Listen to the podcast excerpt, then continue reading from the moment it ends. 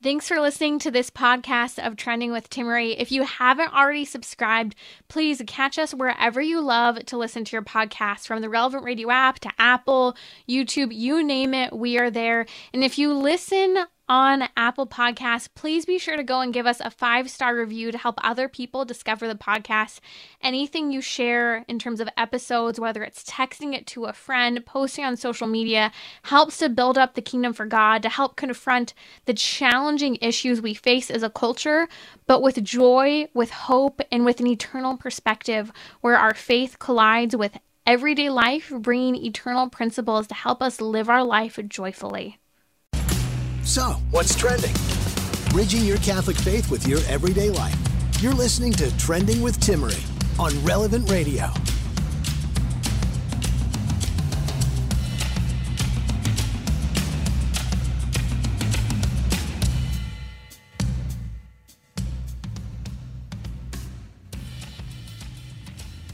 Feeling unmarried and dissatisfied ever, especially this time of year? We're going to talk about that with licensed marriage and family therapist Joe Sikora. We're taking your questions, whether it has to do with that season in life, or maybe you're in your 20s, your 30s, or you know someone who is, and you just feel like you're in a rut. You wish you had kids, you wish you were getting married. We'll talk about that today on Trending. Or if you have a question for licensed marriage and family therapist Joe Sikora, give us a call. Number's 1 888 914 9149, or you can also ask on social media. Just follow me at Timmerie, T I M M E R I E. Instagram, Facebook, Twitter. We are there. We threw that question box up there. I'll also be unpacking later on during the show the 12 Days of Christmas song broken down. Uh, there's a fun tradition that holds that this song is actually a hidden catechesis uh, for a time when Catholics in England were being persecuted. So I'll talk a little bit about that, and it's a good way uh, to incorporate in those 12 days of Christmas uh, catechesis into your home in a fun song that we all know from this Christmas season. If you're asking, no, I haven't had a baby yet. Some of you might have gotten my false alarm that I was just too tempted to post on social media. Today's the birthday of my first baby girl. She's two years old, and I'm due today on her birthday. So I couldn't resist posting a newborn photo. And for many of those who are just scrolling, a little panic moment, I actually got a phone call from my sister this afternoon because she panicked thinking I had the baby. And she said, I just talked to you two hours ago. And I couldn't believe it when I saw that I found out on Facebook. And then she had that moment where she realized it was my first daughter. So, all fun, but walking down memory lane, I can't believe it's been two years already. Time has flown by. Uh, if you want to see some of those fun photos, you can check them out on Instagram. Just follow me at Timmerie, T I M M E R I E, and apparently that is a place to be if there's news for the baby as well. But joining me now is licensed marriage and family therapist Joe Sikora. You can find him at joesikora.com. That's J O E S I K O R R A.com. You can subscribe to his podcast there. And stay tuned for his new book coming out this January. The whole world's going crazy, but you don't have to a scriptural and psychological response to what's happening in the world. We want to unpack today the topic of being unmarried and dissatisfied. I remember when I was in that season of, you know, having dated my now husband for a while and still not being married and you know, having these holiday celebrations or just day to day living and wishing sometimes, you know, while you're enjoying and having fun with your family, you also wish you maybe were the one that also had kids, that you're, you know, going home with your spouse. Uh, there can be a lot of frustration. I remember one of my friends would become frustrated because she was the only uh, adult child in her family who didn't have children. So she was the last person to be consulted when it came to uh, Christmas arrangements or plans. She said, I really just want to host, you know, Christmas at my house one day, but it's always someone else's who's uh, have has kids and on their timeline. And I remember just saying, you know, if you want to host Christmas for everyone, you know, be adaptable with kids' schedules, but offer. And, you know, there were different things that, you know, became difficult for that season when you're in your 20s, you're in your 30s, and you wish you were married. I think so many people have been there, and there's this natural, I think, sort of dissatisfaction that occurs that while you might be having a great time with family and friends, there's this longing that can be so prevalent. So, to unpack this today, that sense of dissatisfaction, desire, is Joe Sikora. Joe, welcome back to Trending.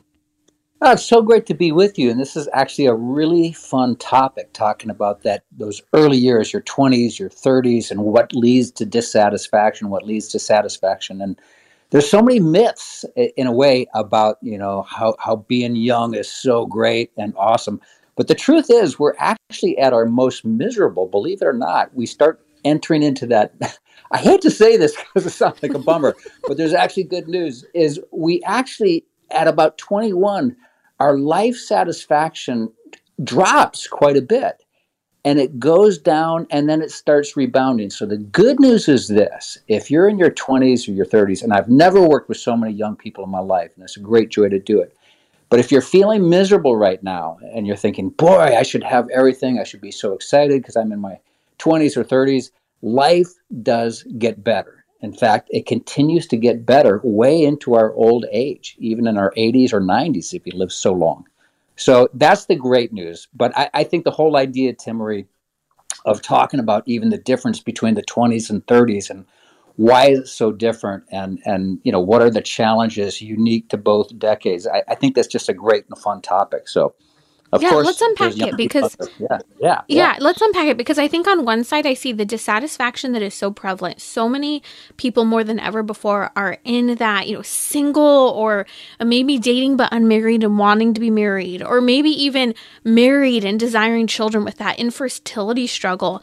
And that dissatisfaction is so prevalent. But I also see it where it's like, okay, now I desire a second child, or now I desire that home, or to buy my home, or to have this type of car. There are so many, I think think desires that are really, really strong in those years for the next step always.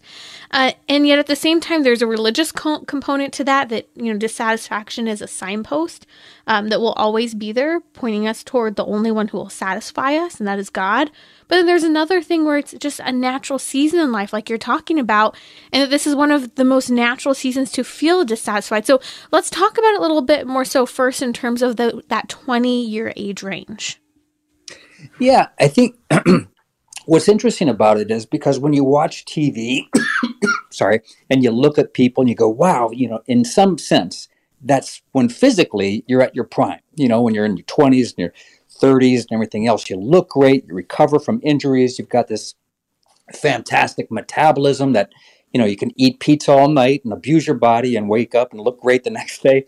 But, you know, it, it all starts to change in the 30s. But again, let's go back to 20s because what happens is all of a sudden you reach this magical age, whether it's 18 or 21, and there are these expectations of you, you know, to achieve, to have a job, to to look great, to have a nice car, to have, you know, graduated from a nice college, whatever it is, you know, and in, in one sense, we get a lot of passes in our 20s. You know, you're not expected to have a house when you get out of college. You're not expected to have everything all together. You're not expected to have that job that you're going to have for the rest of your life. So you get kind of a pass, but it's also difficult because all of a sudden you've got this newfound freedom. You don't have a teacher telling you when to show up for your class. You don't have your parents demanding that you're home by 10 at night, but you don't really know what to do with your life. You know, you realize you've got this responsibility and have got to start making better choices. Not that we all do, but that's a real challenge, uh, you know, emotionally. And yet, you know, you start making decisions, you go out and you play and you party, and you realize, wow, my, my life isn't moving forward. And I think as you move through your 20s, especially towards your 30s, there is, becomes this pressure. And this is what makes 30s more difficult in a sense. There becomes this pressure to actually perform, to actually achieve. Uh, you know, I'll never forget when I was young and in my 20s, and I got married pretty young. I was 23 years old, and you know, and I love that aspect. I love being married very young. But I saw my friends who were maybe a little older than me, or in their 20s or their 30s, and I thought, oh my gosh, they're unbelievably achievers. you know, they're they're living these lives, they have these houses, and I just couldn't see it in my future. And I think that's one of the things that causes such great angst as we go from our 20s toward our 30s and especially you know if you're younger you've got this social media where you're doing these comparisons and you're seeing and everybody's life looks so terrific except for yours you know? And it's a real challenge you know? So there's a hmm, lot of real challenges. Oh sorry. You there? yeah I was, yeah that, i agree that. Okay. comparison that enters in as well yep yes absolutely so you know and again that's something that you and you know younger people have to deal with far more than like when I was in my 20s, you know, because we didn't go online and see how terrific everybody's life was looking. you know, we just talked to each other. yeah, or seemed exactly. Yeah, that's that's exactly right. I think the other thing that makes 20s really challenging and 20s to 30s that whole thing is you know when you're in high school you've got your built-in friend group and then maybe if you go to college that changes but you've still got your built-in friend group and then all of a sudden you graduate and some of your besties you know they go off they live in a different state. Some of them you know step into high achieving jobs. You might not. Uh, i always considered that i was a late bloomer myself but it's harder to make friends. You know this is something that all of a sudden you got to figure out you know where do you make friends? How do you make those connections? And then here's where it's really challenging i think is that all of a sudden you know whereas if let's just say you're fortunate enough to go to college you know you, your friends are the ones in the sociology department or psychology department or wh- whatever communications whatever you're doing but now all of a sudden, you might be the same age as somebody, whether it's your 20s or early 30s, but they go off and their interests become divergent. They become something different. You know, they get interested in finance. And, and even though you're each 28 years old, say, you know, you might be thinking more about starting a family and, and focusing on that. So there's all these things that happen early on that create kind of a middle, uh, a little crisis for us. Mm. That's why people talk today about the quarter life crisis, and I know some people joke about it and other people don't. And I think there's that legitimacy in a certain respect, Joe, and the fact that people aren't necessarily making that headway of moving forward uh, that they used to in their 20s, you know, and yep. and other people are, and that comparison, that dissatisfaction, that natural, very natural bodily desire uh, to be married, to have romantic, intimate relationships, you know, with someone of the opposite sex. And even especially for women in particular, to have children, it's so normal like that that pain that desire that dissatisfaction in some ways it's it's normal and that's okay and i think that that's something that is helpful at times to recognize but it's what do we do with it now yeah, I think it's a great question. I, I think, uh, you know, first of all, when you said that, the quarter life crisis, John Mayer, I love John Mayer, uh, but he wrote a song called Stop This Train. And it's a great, it's one of my favorite songs of his.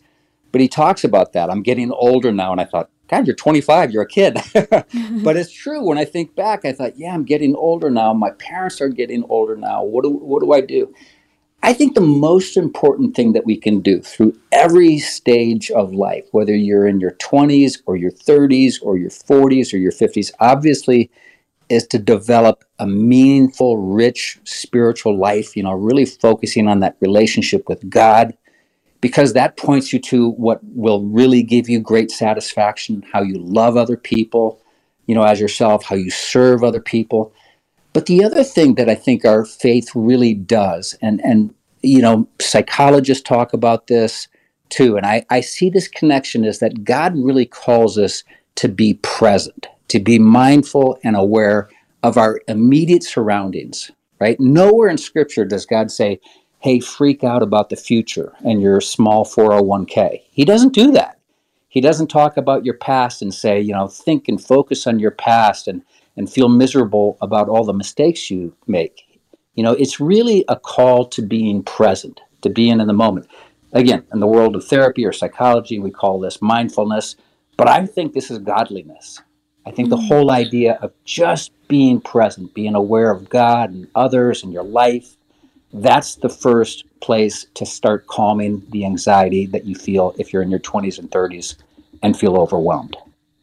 What do you think as well about you, there's one moment where okay being present but then the next is sometimes in order to be present joe i think it requires that detachment from having to have what you're desiring and just kind of having this all consuming desire to consume what that is. And kind of just an example, uh, a season of my life, you know, I had uh, my first child two years ago, and boom, two weeks later, I find out that my husband gets this job offer and we're moving to the Midwest. And like my earth was shattered. And I was like, going, oh my goodness gracious, I never thought I would be so far away from family. And I really was finding that in being at peace and fighting, you know, that dissatisfaction, a lot of it required that I had to be detached from what I thought my life was going to look like or what I wanted it to look like. And that was part of what I had to fight through it in order to be present in that moment.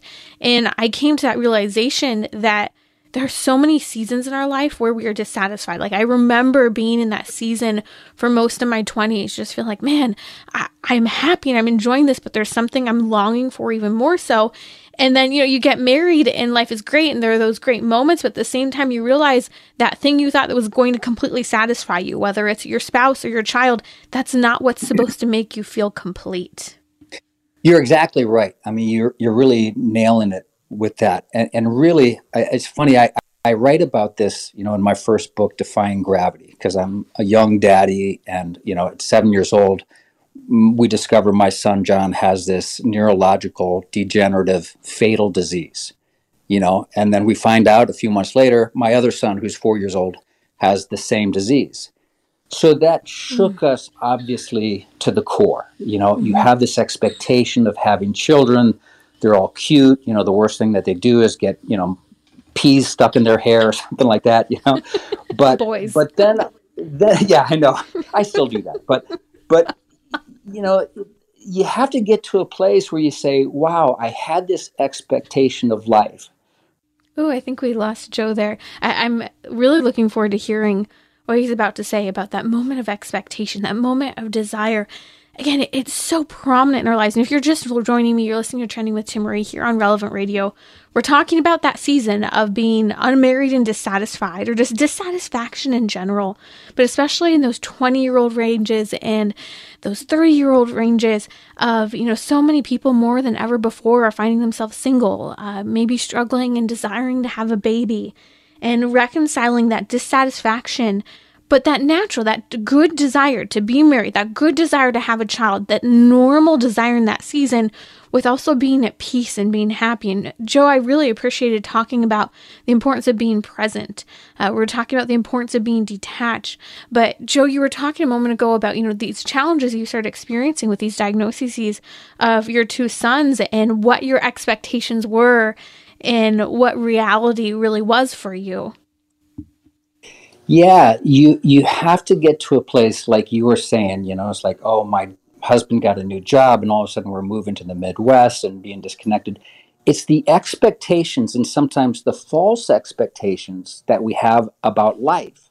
You know, again, when I achieve this, when I get this job, when I have a child, when I have a house, then I'll be happy. And that's just the opposite. It, first of all, it, you know, it's just not true. you know, the science says no, those things don't actually make us feel happier. They, they kind of make us feel more dissatisfied because we get there with the expectation I'll be happier and we discover I'm not happier. So again, with the diagnosis of my kids, right, that I talk about in Defying Gravity, you know, I had this expectation of my kids growing up and going to school and going to college and me having grandkids one day. When they were diagnosed with this fatal disease, I had to let go of all expectations but I, I guess the good that came from that is it forced me to live completely in the present moment and to focus on the blessings in the moment, not what I think might make me happy tomorrow or next year, but what exists right now. And I think, again, that's part of why in your 20s and your 30s, you experience so much dissatisfaction because you know you, you start achieving things these milestones. You graduate from college you get your first job you maybe get married and you expect that those things are going to make you happy but they mm-hmm. really don't. So again going back to saying okay i've got to learn to accept what life actually is and what life brings to me.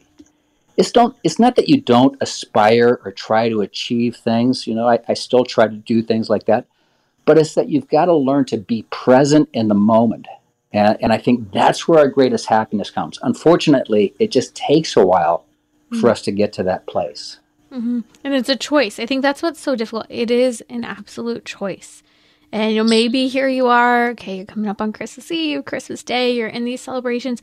Look at all the joy around you. Be in that moment. Enjoy that moment because it is so easy to miss all the good that life has to offer.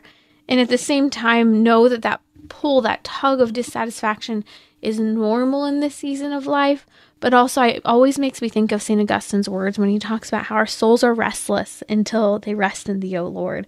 I think those are such important words yeah. for us to remember and be inspired, like you're saying, Joe, to dive into our faith in these seasons of life that we find ourselves in. You're listening to Trending with Timmerie here on Relevant Radio. That's Joe Sikora, licensed marriage and family therapist. If you have a question for him, the number is 888 914 9149. You can also ask now on social media. Just follow me at Timmerie, T I M M E R I E, where we've also tagged Joe. You can find his podcast as well as information about his forthcoming book coming out next month. The whole world is going crazy, but you don't have to at joesikora.com. That's J O E S I K O R R A.com. We'll be right back here on Trending with with Joe Sikora taking your questions.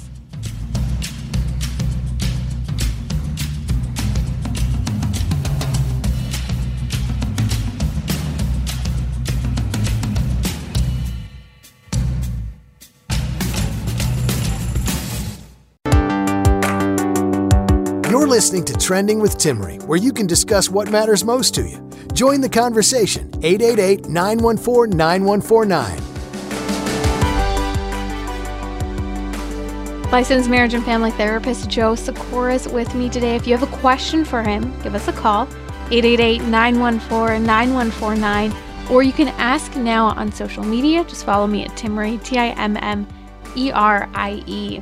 Okay, calls are coming in. Let's start with Lisa from Milwaukee. Lisa, welcome to Trending. What is your question for marriage and family therapist Joe Sikora today? Hello. I wanted to know how your children were now and um, how did you get past disappointment? You know what I mean? I you may have felt that a little bit. So I was just wondering. Well, that's a great question, Lisa. Uh, thanks for calling. I, I'd like to give you the short answer, and I will because of time constraints. There is kind of a longer answer. I, I go through the whole process in my book, Defying Gravity. Um, my oldest son actually passed away about seven years ago, September 24th, 2015. So I live with a great awareness of the preciousness and the gift of life. And on, on one side, you might say, gosh, doesn't that cause you a lot of anxiety? Because my youngest son, who has the same disease, actually is, is still with us, but you know, his days, like all of our days, are numbered. You know, not to sound crude or anything like that, but it's a blessing that he's with us still at the age of 27. You see, my greatest joy is to care for him. And I guess what I do is I, I really live with that firm belief, you know, that my faith affirms is that life is a real gift and we are just passing through. We really are. And obviously, my son's diagnosis brought that home really hard and fast to me. But with that came a, a, tremendous amount of grace. You know, I mean, we made a big deal. We still continue to make a big deal about the little things in life. And, and I think that's one of the gifts. You know, we try, we strive, we work so hard to try to do great things in our life. But the truth is, real joy is found in the very simple things. And I make a big deal. I have a lot of fun. I laugh a lot with my son. You know, I mean, just over silly things like what clothes he's wearing and, you know, having a bowl of glory in the morning. We don't have a bowl of cereal, we have a bowl of glory. you know, we make all that, a big deal about these little things. But that's kind of the, the short answer. Mm. And Joe, just kind of following up on Karina's question, imagine you're probably pretty young, maybe in your 20s or 30s when these diagnoses with your sons came up. Uh, really different place, I imagine, in your life. I see where you're at now, but going back to then, uh, how was that maybe more of a challenge at that particular time frame? Well, I, I won't sugarcoat it. It was brutal. Uh, you know, I mean, I'll I'll never forget. You know, talk about expectations. Uh, you know, kind of what led to the diagnosis of John and this fatal disease. you know, I had achieved things. You know, I was making, uh, you know, I had a career as an actor and stuntman, and I was doing okay. You know, I wasn't rich or famous, but I was doing okay. You know, we had bought our first house, uh, we, all these things, and I was playing baseball with my son in the front yard, throwing the ball back and forth as a father and son. It's kind of a Nelson Rockefeller feller moment. And the ball kept sailing past him. And I had this realization. I thought, he's either a really bad baseball player or there's something seriously wrong. And, uh, you know, it turned out there was something really seriously wrong. And so, yeah, it absolutely rocked my life. I mean, my, mm-hmm. my wife and I, as you can imagine, we really struggled but we made a choice. You know, you, you said that word earlier, Timmerie, and you're right. You know, we made a choice. It didn't happen overnight. It, it came with a lot of tears and struggle and prayer. But we made a choice to really live in the moment and, and to try to just find that joy and the blessings of today. And, and that shift is really what saved our life. You know, we chose to love each other. We chose to see what was good and not what was wrong uh, you know, and, and that focus really supported us. But yeah, you talk about expectations, having to let go of the idea of healthy kids, of a bright future, and everything else. Now, we've had a wonderful life. Again, don't get me wrong. I wouldn't trade my life with anybody for anything. But, uh, you know, I had to let go of life as Joe hoped it would be and say, okay, God, you've got to give me this picture. You've got to give me this life. You've got to paint this upon my heart so that I can really relish what you give me. Mm, and I appreciate where you say, you know, you and your wife had to choose to see what was good, not what was wrong. And that's a choice you know you make together, and you can make it individually at times and influence one another. But at the end of the day, especially for your marriage, in the midst of all the challenges, in the face of expectations being totally different than what you hope for, that choice is so strong. I think, in isn't that the challenge of free will? That our free will is sometimes the exact thing that can allow us to allow ourselves to become miserable. Yeah, you know, to, uh, certainly having our own way doesn't lead to happiness. It really doesn't. And, and again, if you looked at even just the scientific research, the this you know the psychological research on what leads us to happiness, it really is living as God intends us to live or wants us to live, which is to serve others, to love others, to to really work to get along. All of these things are what make us happy. You know, in my practice, and I'm, I'm so grateful for the practice and the people I've worked with, but I've never seen, oh, wow, this person who is worth literally a $100 million, they're happier than the person who is really poor. You know, mm-hmm. there just isn't this correlation. You can have the big house, you can have the fancy cars, and it gives you a slight bump in happiness, but it doesn't last. The things of God are what really make that joy last in our lives. Amen. Thank you for your witness and for sharing your story, Joe, because it's so powerful and such an encouragement for all of us and our prayers for your son as well. You're listening to Trending with Timmerie here on Relevant Radio. That's Joe Sikora, licensed marriage and family therapist, taking your questions. Numbers 888 914 9149. Mike from Albuquerque, New Mexico is asking, he said, I'm 50 years old and haven't really had a desire for marriage but I'm looking now. He said, Is it too late for me? No. Uh, you know, uh, one of my wife's dearest friends from college, uh, she was married. Her husband was tragically killed. Uh, but she is actually very close to becoming engaged. She's now in her 50s to a man who is never married, and he's in his late 50s and they're they're both open to the idea of really loving and, and giving their lives to each other. Uh, so no, it's I don't think it's ever too late. I, I think Mike that um, you know you can teach an old dog new tricks. I'm not calling you old Mike. I'm in the same boat, same age group, but but we really can learn to live. There are unique challenges, I would say, that come with getting married later. Uh, you're used to living for yourself, doing everything that you want. Uh, you know, you've been doing that your your life. I'm just assuming. I don't really know for sure. Uh, and then all of a sudden, when you get married, you have to make a lot of compromises and, and choose to serve, you know, your spouse. So that can be a real challenge. But I think it's an awesome opportunity. Get married, Mike. You'll live longer and be happier. and I realize, Joe, I realize a lot of people too will say, okay, you know, we can't have kids now. Is there any point still? And I keep thinking of a number of people I know where they see that gift of spiritual motherhood and fatherhood that has been lived out prior to marriage and in a different way as married people as well.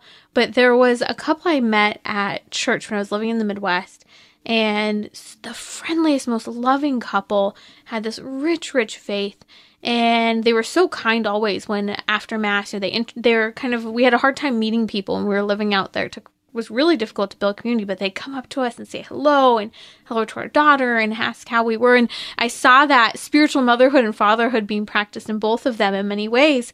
And lo and behold, as time went on, you know, I thought, man, this is a married couple that's been married for forever.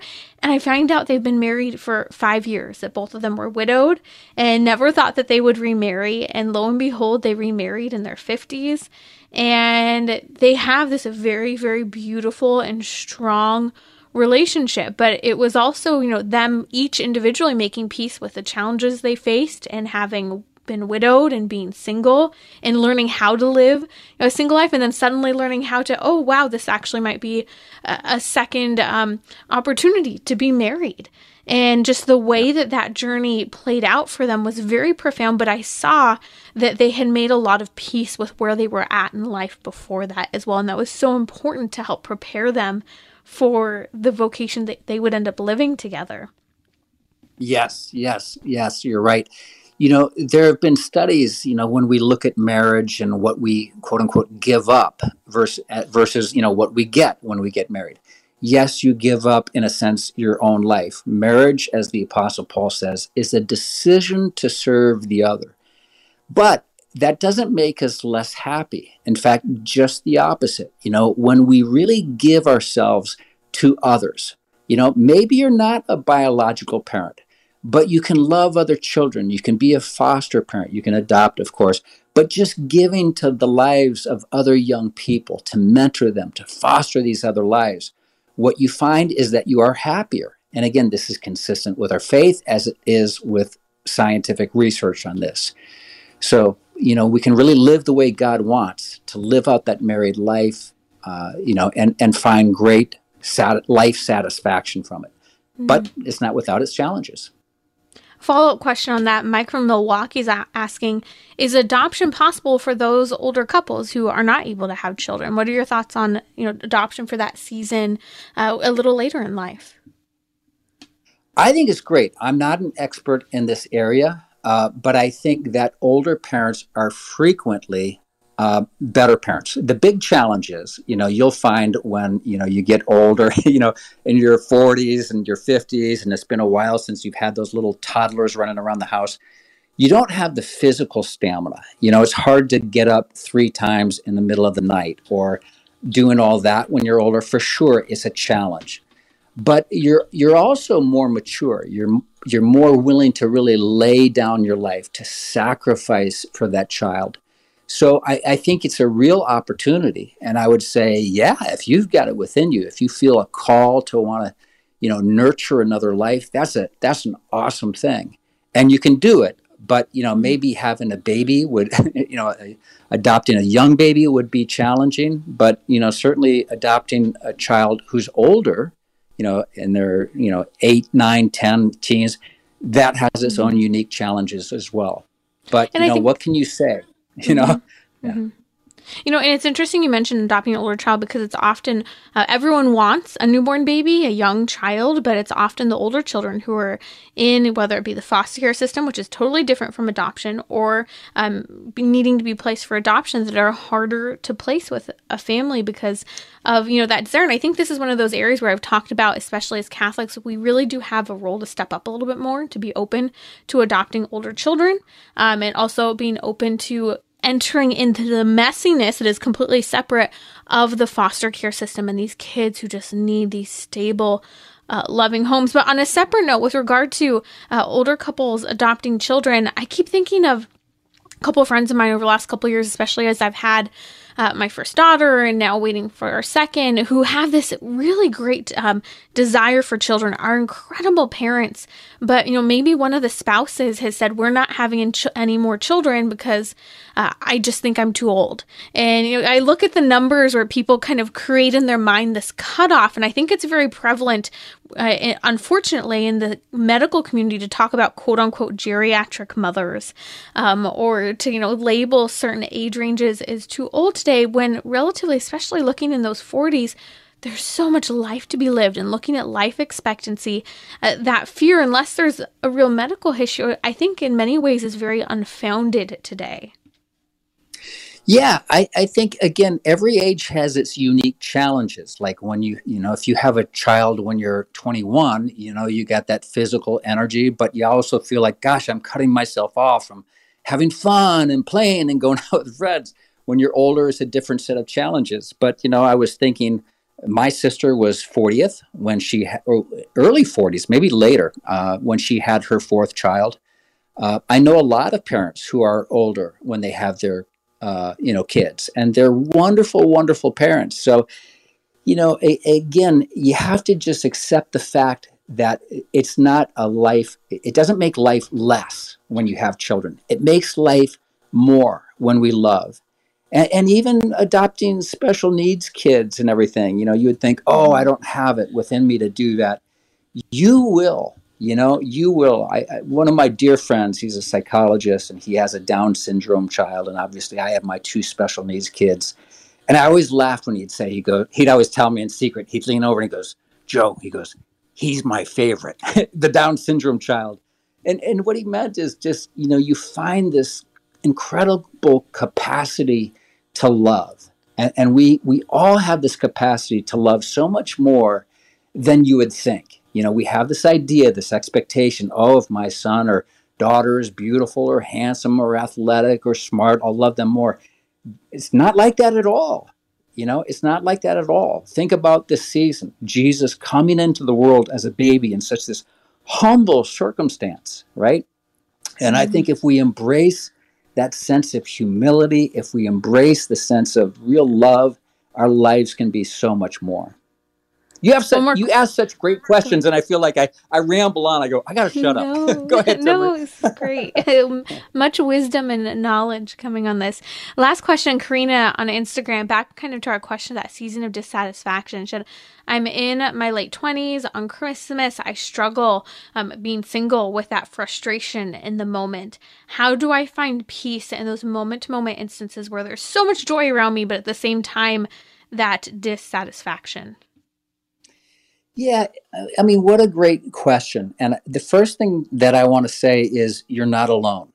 I mean, a lot of young people, and again, we fall off. Our level of happiness in our early 20s actually dips. Quite honestly, sometimes some people say until about in our early 40s. So, what you're feeling, the dissatisfaction, I, I get the desire to be in a relationship and everything else.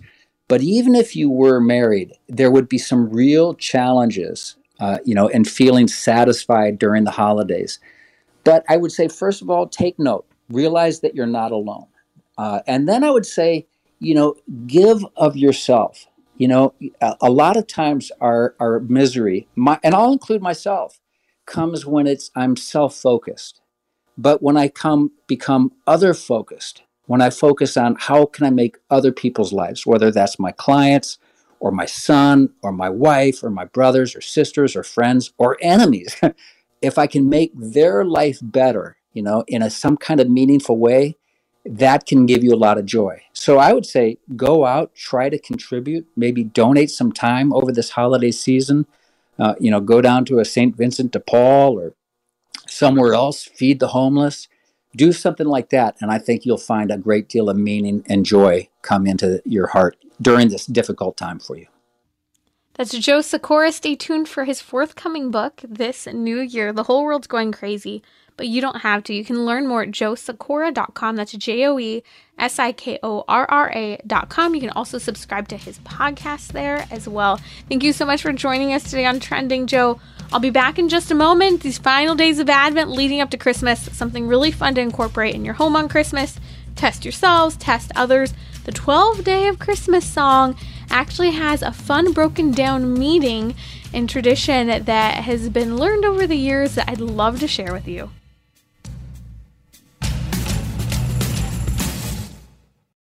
Oh.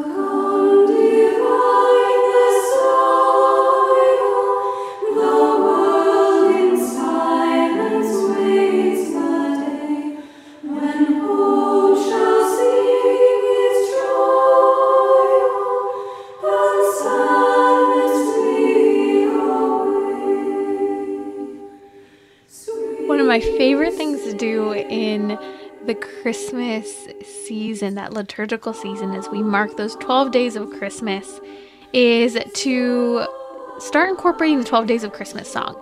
I, have broken it down before here on Trending, and I always put it up on my social media. It's uh, supposedly a tradition, if you follow the story, uh, where when the historic persecution of the church was happening of Catholics in England between 1558 and 1829, uh, Catholics weren't allowed to publicly practice their faith. And so it's said that that 12 days of Christmas song about all the things that your true love gives to you was actually a hidden catechesis. Now, I know there's a lot of debate between behind the kind of the historicity and whether or not this was really a tradition that occurred in England. Whether it is something that happened or not, I think it's really fascinating fascinating. You can find some source material on it from Ann Ball in her book, The Handbook of Catholic Sacramentals. Uh, I find it fascinating, and even if it is some fun thing that someone incorporated at some point into the 12 days of Christmas song, I think it's a great way to practice our catechism within our homes, whether you're an adult or you have children. Uh, the last couple of years, it's been a good memorization game. My husband and I kind of, okay, do we remember what each one is? So we start with the fact that your true love gives to you a partridge in a pear tree. So the first symbol would be the true love is Jesus Christ, born on Christmas Day, and that's the first day of Christmas. And the partridge on the pear tree marks the true love um, that is sent to us from Christmas, being that gift in the 12 Days of Christmas song uh, that we start to unpack Partridge in a Pear Tree being Jesus Christ Himself, that He is the true love, and that God sent God Himself for the sacrifice of all of us. And it's that reminder for us that we belong to Christ and our future uh, is with Christ. And we see that projected in the new life of Christ and seeing it the the projection of what will happen on the cross and that we too are called to be a sacrifice. Then the true love gives to you not just a partridge in a pear tree, but two turtle doves. And the two turtle doves represent the Old and the New Testament. Right? The Old Covenant and the New Covenant that Jesus Christ was foreshadowed in the Old Testament and revealed in the New Testament. Three French hens stand for the three theological virtues of faith, hope, and love. And these virtues are virtues, remember, that are infused at our baptism and are absolute gifts from God. They're actions of the Holy Spirit in our lives. They're something that we can pray for, but they're an absolute gift.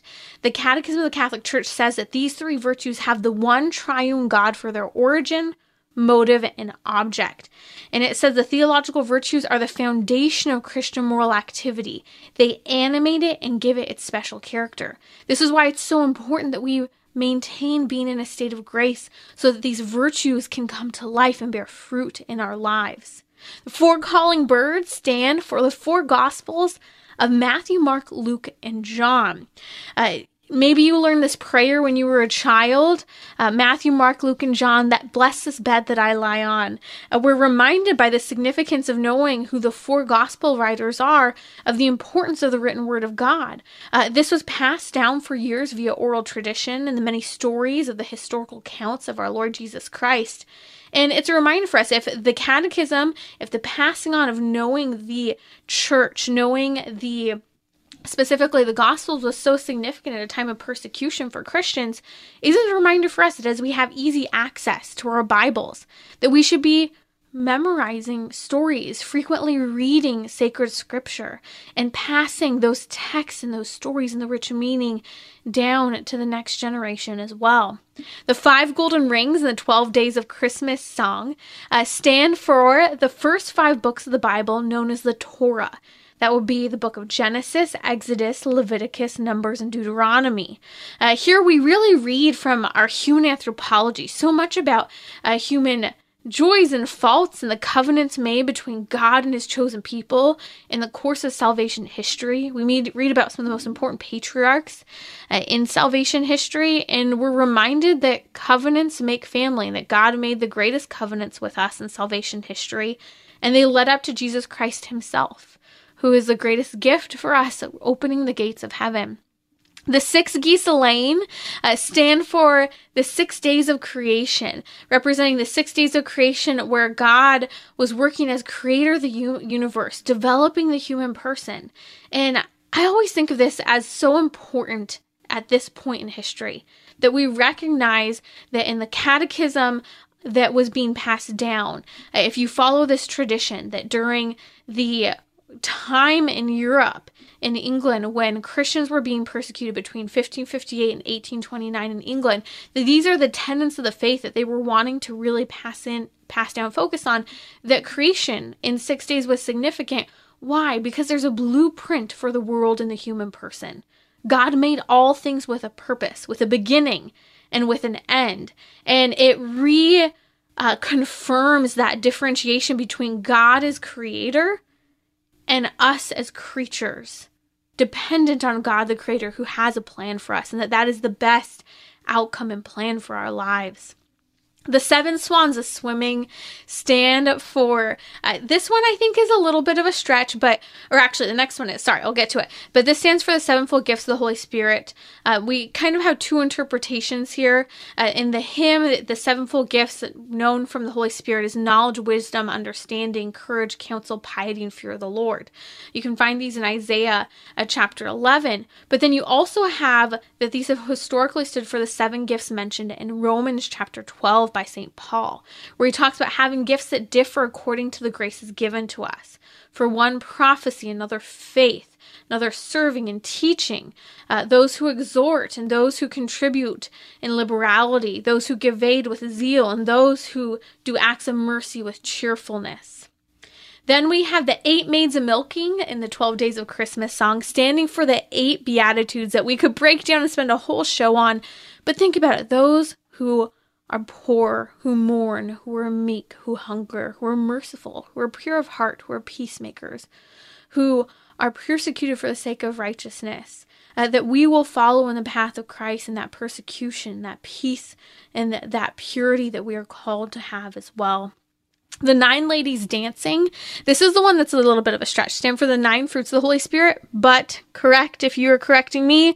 They're actually 12 fruits of the Holy Spirit, but the way it's broken down is that three of those or six of those fruits are kind of combined together, where uh, patience and forbearance are combined, goodness and kindness, as well as continency and chastity. And you have fidelity, modesty, mildness, peace, joy, and charity as well. And so I think that one's a bit of a stretch, but I see how it can fit again, whether you believe that this was part of what actually occurred when Catholics were being persecuted in England, or you find it a really fun tradition that came out of this song. Either way, it's a great way to practice uh, your catechesis and memorization of really important things in our faith. Uh, the 10 pipers, or sorry, 10 lords a leaping stand in the song for the 10 commandments. That's an easy one. And just a little reminder I think it's so important that we know what these 10 commandments are and we ponder how we might struggle in a unique a unique way with each of them in our own way. The 11 pipers piping, this is a neat one, stands for the 11 faithful apostles, Judas being the one unfaithful apostle. It's a reminder to pray for the intercession of the apostles. And the 12 drummers drumming. This one's my favorite because it's a challenge for us to actually really make sure we are paying attention to this. That is, the 12 drummers drumming represent the 12 articles of faith in the Apostles' Creed. If you look at paragraph 185 in the Catechism of the Catholic Church, you can really break down each of those articles and ponder this Christmas, on the 12th day of Christmas, Am I really truly believing this? Is my family believing this? How can we work on diving into the catechesis of this in the catechism? So stay tuned. I'll be posting the 12 days of Christmas. Uh, all of this as well on social media, but it's a really fun tradition to bring into your home, making sure we understand and know these catechetical elements of our faith. Wishing you very soon, hopefully, a Merry Christmas, and we'll see if I'm with you tomorrow. Still waiting for the baby.